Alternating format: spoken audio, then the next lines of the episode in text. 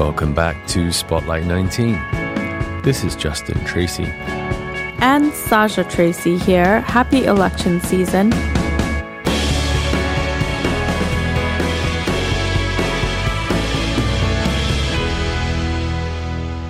We haven't had an episode for a while, but here we are in late October, middle of impeachment, and days away from the start of early voting on October twenty-sixth. And you mentioned impeachment. Now, usually we don't talk about President Trump here on Spotlight nineteen. There's so much available for people to hear about him, and it's the local candidates that really don't get the spotlight. But it was interesting recently in this past week, although it was so great not to have to mention John Faso here on Spotlight nineteen after, you know, spending two years obsessively following his every move. It was just so fascinating to see that there were these two Ukrainians who were arrested in and connected to Rudy Giuliani uh, for these campaign campaign finance violations.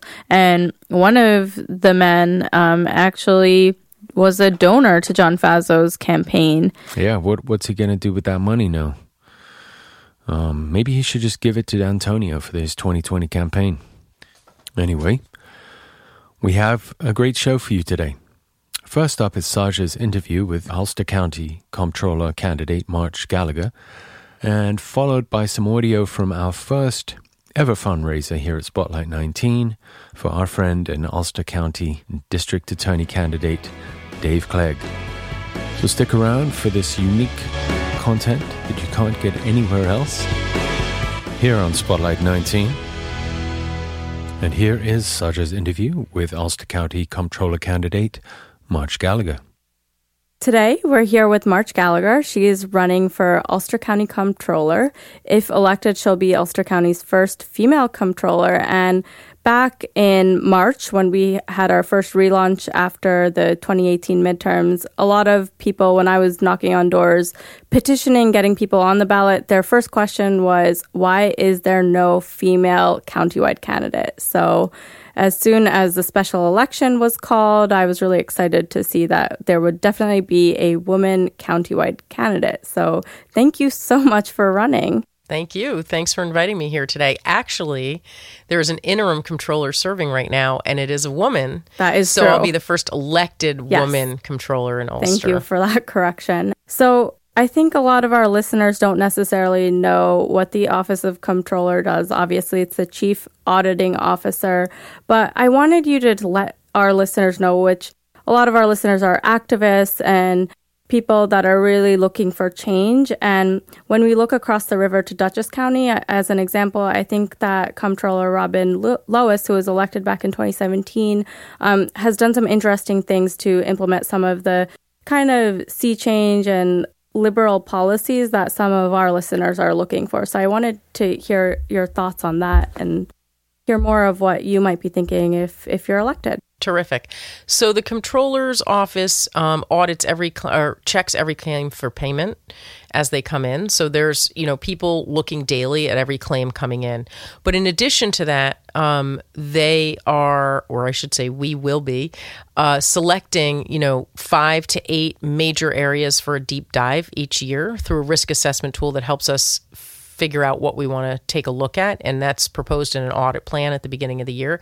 And I think that's what you see Robin's work operating under now um, across the river in Dutchess County. Interestingly, you know, she really has looked at some areas that were considered sacrosanct that, quote, no one should look at, and those included the airport, the community college, Um, and uh, it really, her work has, I think, really informed the conversation. I mean, if you're looking at the community college and what she was able to identify there, you know, they have significant declining enrollment, and it really is impacting the current budget and operations there, and is going to continue to decline in that way. So um, it can allow the county to do much better planning around the community college. So my thought is that um, I'm looking forward to adopting probably a new risk assessment tool that will help us determine what we want to audit each year. Comptroller Auerbach had one that he had developed, but I really want to look at whether or not that, I think that's suitable. And then start identifying those areas that we think sh- merit a real deep dive each year. So tell us about one of or some of Ulster County's financial challenges in the upcoming years ahead when you would potentially take office. One area that I really think we're going to need to look at is the Ulster County Jail. I mean, we are behind in revenues, significantly behind, because we lost board-ins from Greene County and Dutchess County. And we are seeing, you know, fewer prosecutions. You're going to see fewer marijuana um, people serving, you know, coming in for a marijuana ticket. And then also on top of that, you're going to see bail reforms. So there's going to be, I think, a real decline in the population of Ulster County Jail. And that's an area where we should be looking at what do we do. Now, in, in uh, Albany County, they have actually repurposed a wing of the jail in Albany County to provide homeless services. That was based on a model from another county outside of the state. I look forward to seeing how that actually works. Um, And it really does impact the overall operation of the facilities. But I do think taking a hard look at the finances on the jail is going to be critical for the legislature and executive in terms of setting and executing policy, and the sheriff's department. So how does it kind of intertwine with, I, from my perception, it seems like your politics are liberal, and but for the office of something like comptroller, sometimes you don't get to set those types of liberal policy. You're you're an auditing officer. You know, if you look at the term of County Executive Pat Ryan, he's, you know, been kind of pushed a lot of progressive policies through his role as county executive. Can you actually intertwine that in your role as comptroller? How do you get your worldview into an office that doesn't really have that type of authority? It's not a policy setting office. It's really going to be focused. My work is going to be focused on protecting the taxpayers and taxpayer dollars for Ulster County, but also making sure we're providing the, the best services that we can for the money that we're spending. So, you know, there are people in the community receiving services that aren't necessarily a property taxpayer, but they still deserve the same oversight responsibility from the comptroller's office. I do think there is, um, that it does matter what your worldview is, and I'll give you an example why. In Dutchess County, Robin Lewis recently did an analysis of Project More, which is a reentry program in Dutchess County. That's actually an agency that the Community Foundation right. has worked with. That's um, actually something what I was thinking of when I posed the question of looking across the river, because her report came out and found that the reentry program is, saves money. Is the cost savings, so there's really no reason to incarcerate people in the county jail when you could perhaps use a different county program. Or certainly not to cut that program thinking that a small cut there is going to be a big savings when a small cut there is going to have a ricochet effect and actually mean f- more people spending a night in county jail. So I do think, you know, the choice of what you're going to look at each year can be influenced by what your view is in terms of what the purpose of government is, which is, from my perspective, to serve the people that it's representing. So shifting gears a bit to a different area of the Ulster County economy, you recently attended a forum hosted at SUNY New Paltz. It was about short-term rentals, specifically really Airbnb.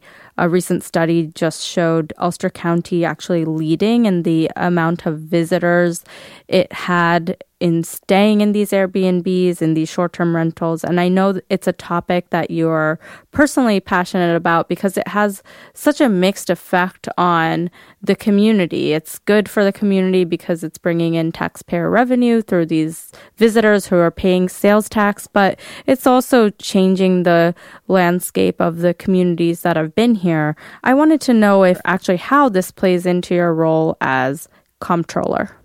I mean, I think it does play directly into my role as comptroller because there is a revenue aspect for the county in terms of collecting occupancy tax, which is two percent of overnight stays for anything that's an under thirty-day overnight stay.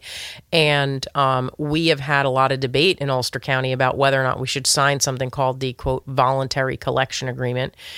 That makes it sound like paying the tax is voluntary. That's not the case. It's not. But the ability of the municipality, so that is Ulster County, to enter into an agreement with Airbnb, that's a voluntary agreement we would be entering into with Airbnb for them to collect it. Now, many other municipalities across the country have entered into that agreement, and some have seen a significant uptick in revenues coming in in occupancy tax. The problem is Airbnb doesn't release any of the background data. You don't know the addresses, you don't know the hosts, you don't know the number of nights, and it makes it impossible to audit. So we instead in Ulster have hired a company called Bear, Bear Cloud Systems to scour short-term rental sites, report to the county, and then the county follows up with those rental sites or those rental hosts to try to get them to register and pay tax. I think the things that you're talking about are definitely true and demonstrate that it's not just a revenue issue, it's a quality of life issue because it does impact the housing market and it also impacts neighborhoods like yours. I mean, somebody across the street could have, you know, a a bachelor party every weekend going on there and be a, an absentee landlord who's not really paying attention. So you see other towns and villages, mostly at the town level right now, throughout the county really looking at imposing regulation on short-term rentals for that reason. So at this same forum on the short-term rental economy, there was a panel that featured four white male speakers. I was really struck by the fact that you actually spoke out publicly at this forum about the lack of representation on this panel and why it is so important at events like this that are discussing the future of communities of color and, you know, and all events in general, that there really needs to be a diverse coalition that's giving their thought on these types of topics. Um, so why did you find that you needed to s- speak out at that, that event? I come from a family where I was raised with African-American siblings. A lot of people don't know that about me, but um, so, you know, I just, I have a different experience growing up where, you know, we experienced racism against our family day to day. But, um, and now I have, um, you know, brother and sister-in-laws who are married to Latinx folks. So I'm thinking about it all the time.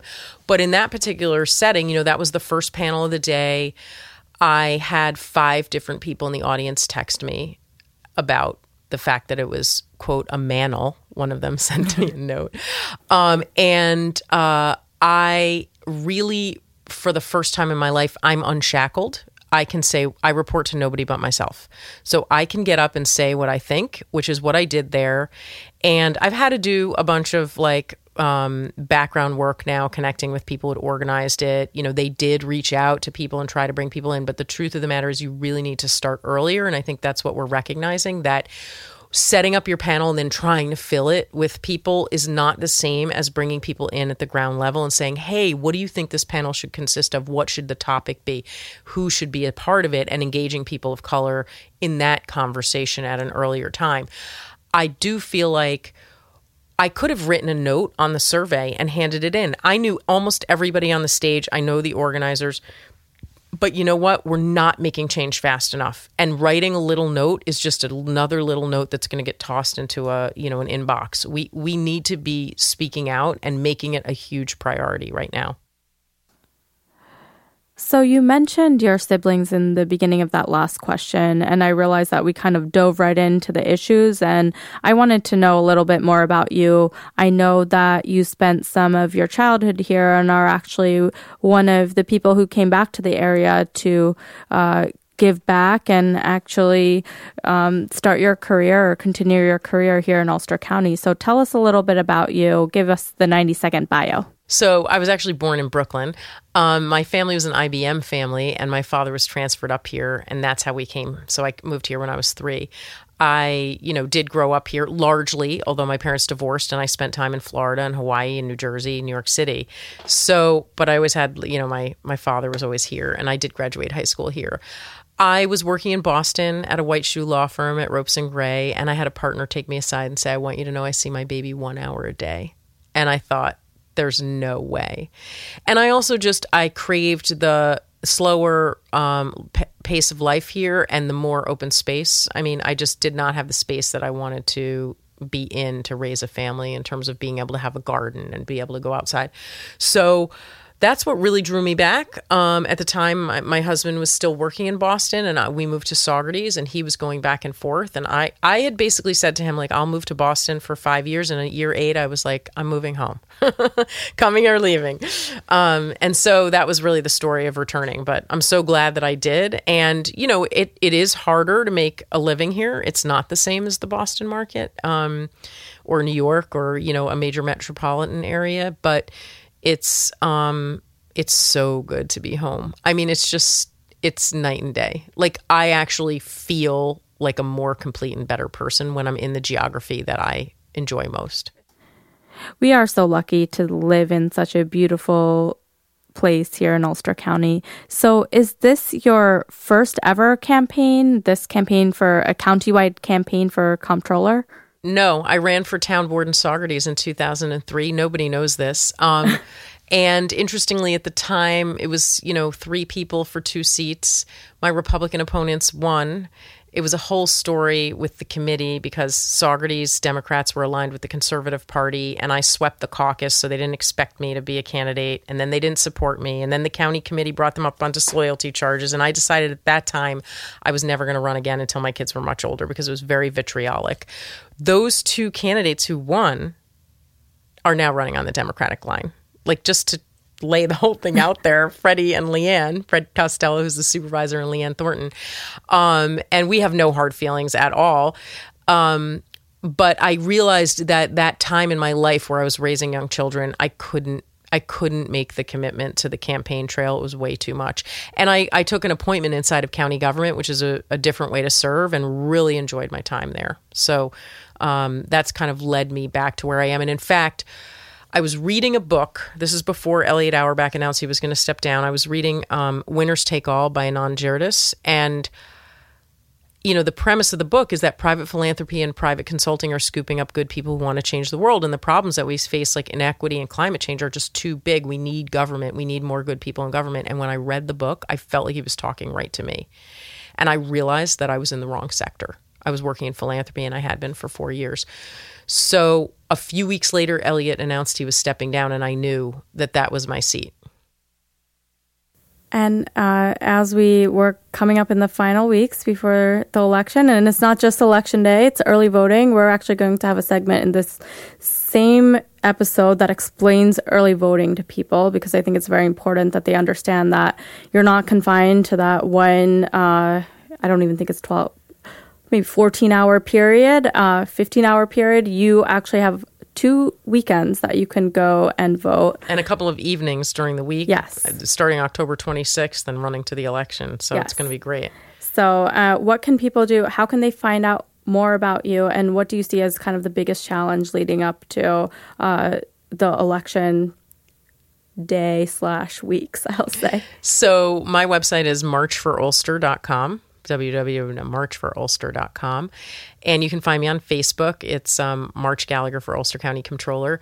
I would say the biggest challenge is meeting as many people as I want. I mean, Ulster County is a big place. You know, the county is physically, you know, working in your position, that it's the size of, and geography of the size of Rhode Island. And, you know, we have one hundred eighty thousand people, and I'm trying right now to meet as many people as I possibly can. A, to hear what they really care about and what they want in accountability and transparency and oversight. And B, just so they know who I am. So that's been a real challenge. And, you know, campaigns take money, so I've been fundraising. Um, but getting around to meet as many people as possible, which is also tremendous fun. I mean, I've met some terrific people out on the campaign trail, and I've gone to some events that I never would have gone to that I've so enjoyed. Well, it's been great to have you. We wish you the best of luck. We'll be working hard. Uh, if anybody would like to canvas with us in Hurley, every week we're uh, Spotlight nineteen is hosting canvases, and you know there's a lot of places to meet March. I know she's been everywhere. She's been to every corner of the county. Terrific. Thank you so much for having me. I've really enjoyed it. Thank you for listening to Spotlight nineteen. We continue now with some audio from a Spotlight nineteen event. This is Dave Clegg, recorded actually on somebody's cell phone, uh, but you can hear clearly uh, what he's about, and we hope you will join us in electing him our new Ulster County District Attorney. So I'm Dave Clegg. I am running for District Attorney in our county, and I always start off by saying, for those who care about democracy, and, and, and let's talk about the Democratic Party at the same time, that the last time there was a Democrat in the seat of district attorney in our county was eighteen fifty. eighteen fifty. Sojourner Truth was walking around the last time there was a Democrat there. There has been decades and decades of a war on drugs, right? That has failed. There's been decades and decades of tough-on-crime district attorneys who have incarcerated too many people, have criminalized too many people, have decimated our most vulnerable communities, and have worked to the disadvantage of our entire county because we could be rehabilitating people at the same time that we're incarcerating them. And it is seven times more expensive, for those who care about how much you pay in taxes, seven times more expensive to incarcerate than it is to rehabilitate. Now, I've, I've talked about this, and I don't think it's that hard to figure out. If you rehabilitate a human being, they come back in the community, they are productive, their family has a, a security that they don't have otherwise, the community is better, it's served on all levels, and yet we have not been paying attention to that. Now, I come from a different place. I was somebody who fought against racial injustice at the start of my career. The N double A C P Legal Defense Fund, challenging the death penalty, was being disproportionately applied against people of color. Then working with the Lakota Sioux out in Pine Ridge and, and in Nebraska, where people who were Native Americans were being pummeled, basically, by the criminal justice system, being treated as if they were second-class citizens. Over and over again, I brought civil rights cases, I brought criminal cases, I defended people who were being unjustly uh, convicted, and I brought jail class action lawsuit where they were treating people in the Sheridan County Jail in a way that was not humane. And so I was successful at that time as a twenty-six and twenty-seven year old. I worked after that for the legal services and brought a habeas corpus case which, which saved a man named Kenny Hawkman. If you ever look it up, look up Hawkman versus Parrott if you want to take a look at a, at a case that's interesting. He was shot two times by a rancher, and yet he was charged with four felonies. His public defender told him to plead guilty to all four fel- felonies. He wound up serving twenty years in jail, or sentenced to twenty years in jail. Fortunately, they got to me. I brought a federal court case, won the case in federal court, and then won it in the Eighth Circuit Court of Appeals. And it actually set new standards for representing Native American, because there are language barriers as well as jurisdictional barriers when you have things, witnesses on the, on the reservation that they were not paying attention to. So anyway, that's where I come from. Nine years as a public defender, back in the days of crack cocaine and the AIDS epidemic, when every person who was coming before me, oh, and I'd say eighty percent of them had addiction problems, were, their lives were on the line. Uh, they were at risk. And I was fighting an uphill battle to get these people rehabilitation. Now, forward thirty years later, and we still have the same question. We have an opioid crisis that's been going on for a decade. Our district attorney's office had not paid attention to it. There have been diversion programs going on all around us, in Orange County, in Dutchess County, in Albany County, down in New York City, that are diverting people with addiction, getting them treatment, getting them support, getting them follow-up, and avoiding criminalization for those people who are low-level uh, possession of drugs, and finding a way to bring them back in the community. We have not participated in that in our county. We have really neglected the, the opportunities that the district attorney had to make a difference in fighting the opioid crisis. And it's time for that to change. We have a sheriff in Juan Figueroa who's actually stepping forward and doing something about it. Yes. Lots of people yes. talk about it, but he's doing yes. something about it. He's putting something in place. And he needs a partner, and he, he wants me to be that partner, to be there with him, to make sure that I have his back and he has my back when we go out there and we treat addicted people as a public health issue and not as a criminal issue. And that's what we need to do in our community. We had the highest per capita rate of people dying from overdose in Ulster County in two thousand eighteen. That is a shameful thing for us to, to face, and it's time for us to change that. Now, I will say this is a tough race, as I just said. Uh, Mike Kavanaugh's father was a district attorney here for twenty years. They are playing dirty right now. I am talking about issues. I am talking about how we can move criminal justice forward. I am talking about how we can be both just and compassionate, save uh, the people who can be saved, and at the same time protect public safety. We can do all these things and make our community safer, but believe it or not, our, our opponent wrote a letter, and some of you may have gotten one, that talked about something that I've been talking about for a long time. Now, restorative justice is something I believe in. It, it holds people accountable, it repairs the harm to the victim, it brings the person a chance to redeem themselves and come back into the community in a positive way. I've been doing this in the school system as a chair of the Human Rights Commission for the last five years. So what does Michael Kavanaugh say about restorative justice? He calls it reformative justice. So our next D A doesn't even know what restorative justice is or how to spell it. Uh, that's a concern to me. Is, is he really paying attention to where the criminal justice system needs to go? So I'm here, you know, with my background in, in civil rights and criminal law, trying to make a difference, trying to reform our criminal justice system. I thank all of you for being here. This is, this is a, a, a mission that's extremely important to our community. This is a moment in time when we can do it, and I ask for all of your support to make that happen. So thank you very much.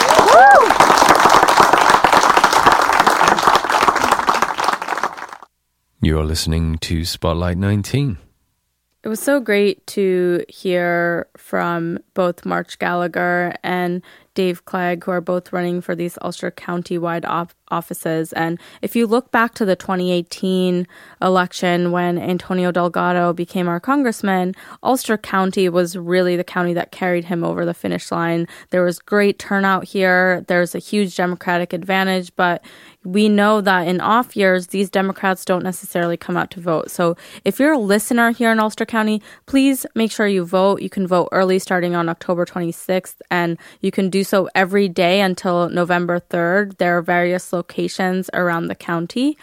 Um, and make sure you sign up for some way to volunteer. There's so many options available, from bringing food to a canvas location, from uh, writing postcards, which I'm kind of doing at night, every night, writing a postcard here and there. There's going to be phone banking set up because we really need to have this blue local government here in Ulster County, because you see with the election of County Executive Pat Ryan, he's implementing a Green New Deal right here in Ulster County. He's making these steps that we know Donald Trump is trying to undo, but it's so nice to live in a place where these measures, these actions are being taken to kind of fight back against this agenda that's really propelled us to make this podcast and propelled so many of you to be our listeners. So please contribute in any way you can to our local elections, from your town elections to your village elections to our countywide elections, um, wherever you may be in New York nineteen. And don't forget, uh, early voting has finally come to New York State. Now you have one more convenient option to cast your ballot this election season. I'm reading from the Ulster County Board of Elections website. For nine days, October twenty-sixth through November third, you can vote at one of seven polling sites around Ulster County. Uh, hours of operation vary, but include a mix of day, evening, and weekend hours. To find out more, which site and hours work for you best, I would go to Ulster County Board of Elections website, which is elections dot ulster county n y dot gov. That's elections dot ulster county n y dot gov, and if you Google Ulster County Board of Elections, I'm sure you'll you'll just you'll find you can just click on that and get to their website. And um, yeah, good luck. And that wraps up our show today. Thank you so much for listening to Spotlight nineteen. We look forward to seeing you out in the field and at the polls. You can be sure that we will be back. Until then, keep the faith.